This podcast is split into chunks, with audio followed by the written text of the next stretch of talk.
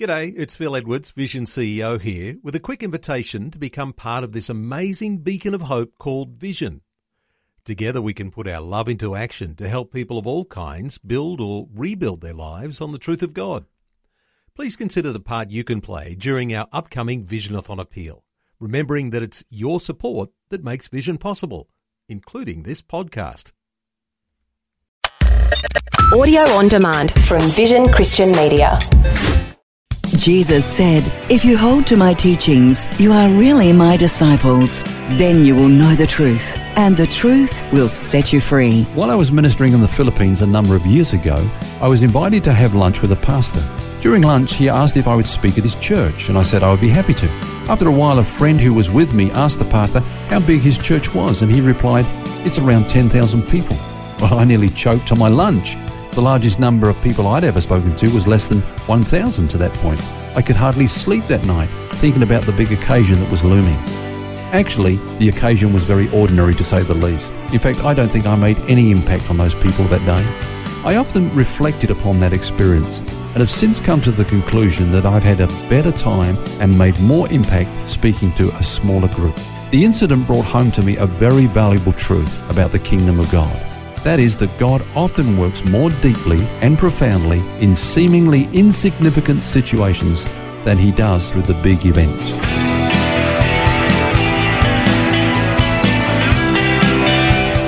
This is Set Free with Ken Legg. And hello and welcome to the program. It's Phil here, along with author and pastor Ken Legg. We're looking at miracles this week. It's an important point that Ken's just raised, and that is it's easy to fall into the trap of believing that the bigger we are, or the greater resources that we have, the more God can use us. Ken? Yeah, I'm amazed that we do think and operate that way, Phil, because we've got so many examples from the Bible that actually say the opposite. You know, take for example Gideon. Gideon was called by God to go against the enemies of Israel, mm-hmm. the Midianites. They already outnumbered them. I think it was about four to one or something like that. And uh, yet God said to Gideon to to shrink his army from it was 120,000 down to 10,000. Mm. then the odds were really stacked against them. But God wanted him to even, you know, tailor it down even more, didn't he? And he brought it down to, was it 300 people? That's right. Now, what's the point there? Obviously, God is wanting to make this point. It's not by might, it's not by power, but it's by the Spirit of God. It's not what we can do for God, it's what He will do through us if we will yield ourselves to Him. Here's another incident from the Bible. Um, Philip was sent to Samaria. He preached the gospel there, and hundreds and hundreds of people were coming to Christ. There was revival in that city. Mm. Many people were coming to the Lord. In the midst of that, God took him out and dropped him in the desert to preach the gospel to one man, an Ethiopian. Now, you would think, what's his priorities here? Mm. He's in the midst of the revival and he's the man that's up the front there preaching to the people. You know, his priority is to stay here where God is moving, where this big thing is happening, the big event is taking place. But God took him down there to preach to one man. But that one man was a high ranking official uh, from Ethiopia who ended up taking the gospel into that country. And God often works in, in, you know, like in the seemingly small and insignificant, but we often look to the big event, the big occasion, big resources, and so on. Mm, I love that scripture that says that uh, God has chosen the foolish things of the world to put to shame the wise, the weak things of the world to put shame to shame the things that are mighty, and the base things of the world and the things which are despised. God has chosen. It's just completely yeah. different to the way that we think, isn't it? Absolutely. Now, I say we're looking at the subject of miracles this week, and especially some of the myths which we believe put limits on God. Yeah. Is this one of them? Yeah, the myth is that for something to be miraculous, it has to be spectacular. We've got to get away from that. Now, Naaman expected to get zapped. This is what he said. He said, I thought that when I went to the prophet's house, he would come out and wave his hand over mm. the spot, maybe sprinkle some gold dust on me. I go down under the power and so on. That's yep. what he thought. But he didn't even come out of the house. You know, Elisha would not even come out of the house, told him to go to this river, wash seven times in the River Jordan, and, and that's it. Now, why go and wash? Why the River Jordan? We've got better rivers in Syria. That's what he was thinking. It's a pretty mucky old river, wasn't it? It was, yeah. And, and so it's the way that we often think, you know, is that God has to use the spectacular. So if we want to make a big impact, we'll we'll get a celebrity. Now this guy's a Christian; he's got a celebrity name.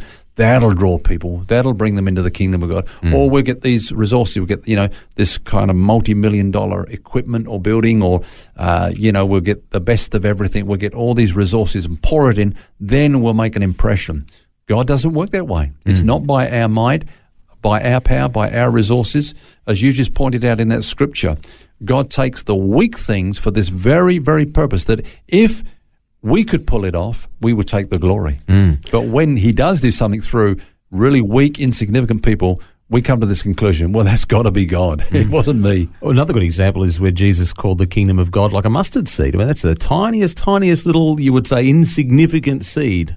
Absolutely. In fact, it was the, the smallest seed known at that time. And yet, look what came out of it the great tree like shrub that grew, and how big, and, you know, the branches were like fans just uh, spreading out, and the birds would come and nest in that. And he said, that's how the kingdom of God is. It starts with small beginnings. God takes small things, but does great things. The Bible's chock is uh, full of examples about uh, little things and doing great things through those little things. I mean, Jesus fed the 5,000 with just five loaves and two fishes. There's plenty more. Yeah, in fact, let's go back to our story about Naaman. You know, we, we see the big miracle happening of him getting cleansed of this incurable disease, but we've got to remember that it actually happened. The whole miracle happened with a young, seemingly insignificant slave girl in his home. Yeah. She just made a throwaway uh, throwaway remark. Oh, that my master would go to the prophet in Israel; he would heal him. And from that, it led to this man going to Elisha and receiving his miracle. But it was this young girl, we don't even know her name, Phil, but she was the one that was instrumental in this miracle coming about. Mm, it sounds to me like one of those things that we experience in our lives that you could very well just call a coincidence, but probably more like a, a God incidence. Yeah. Phil, I don't know if you've heard this story before. It's done the rounds, but I love to tell it. It, it starts back in 1858. A Sunday school teacher whose name was Mr. Kimball, you probably never heard of him, he led a Boston shoe clerk to Christ. Now, that clerk was Dwight L. Moody, you know, D.L. Moody. Yeah. And of course, he became a very famous evangelist and he went across to England in 1879. And his ministry impacted another well known Christian author, F.B. Meyer, uh, who was a pastor of a small church at that time. And F.B. Meyer went to America to a college campus there and ministered there. And a, a student by the name of J. Wilbur Chapman, many hearers will know that name too, he came to Christ. And uh, Chapman engaged in YMCA work. He employed a former baseball player by the name of Billy Sunday, the evangelist Yep. Billy Sunday. And uh, Billy Sunday held a revival in Charlotte, North Carolina, and a group of local men were so enthusiastic afterwards that they planned another evangelistic campaign. And they brought another evangelist called Mordecai Ham to town to preach. And it was during his ministry that a young man named Billy Graham heard the gospel and yielded his life to Christ. Now, we know about Billy Graham. We know D.L. Moody, we know F.B. Meyer, Billy Sunday, and so on. But how many have heard of Mr. Kimball?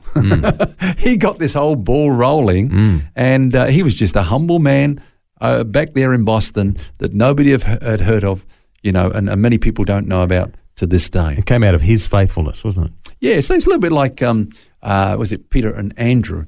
You know, we all know about Peter, but it was Andrew that be- brought Peter to the Lord. In fact, Andrew was always bringing people to Christ, but never really a kind of a, a, a strong, you wouldn't think, charismatic person, upfront person. He just quietly got on with his job and sowed seeds and did these sort of things, said things and brought people to Jesus. And what came out of that was phenomenal.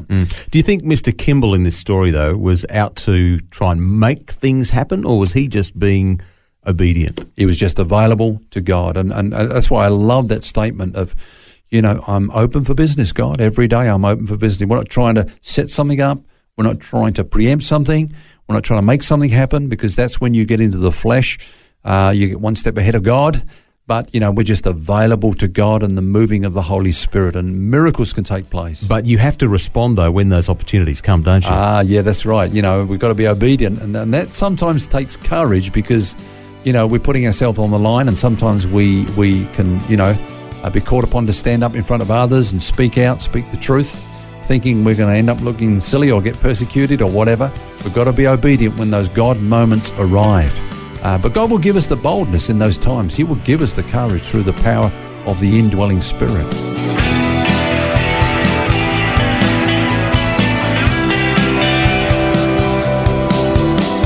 We're on the subject of miracles today and we'll continue our conversation tomorrow. Until then, remember you don't have to carry that baggage.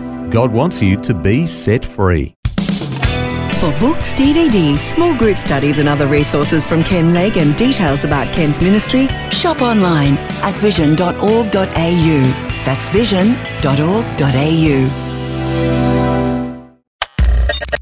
Thanks for taking time to listen to this audio on demand from Vision Christian Media.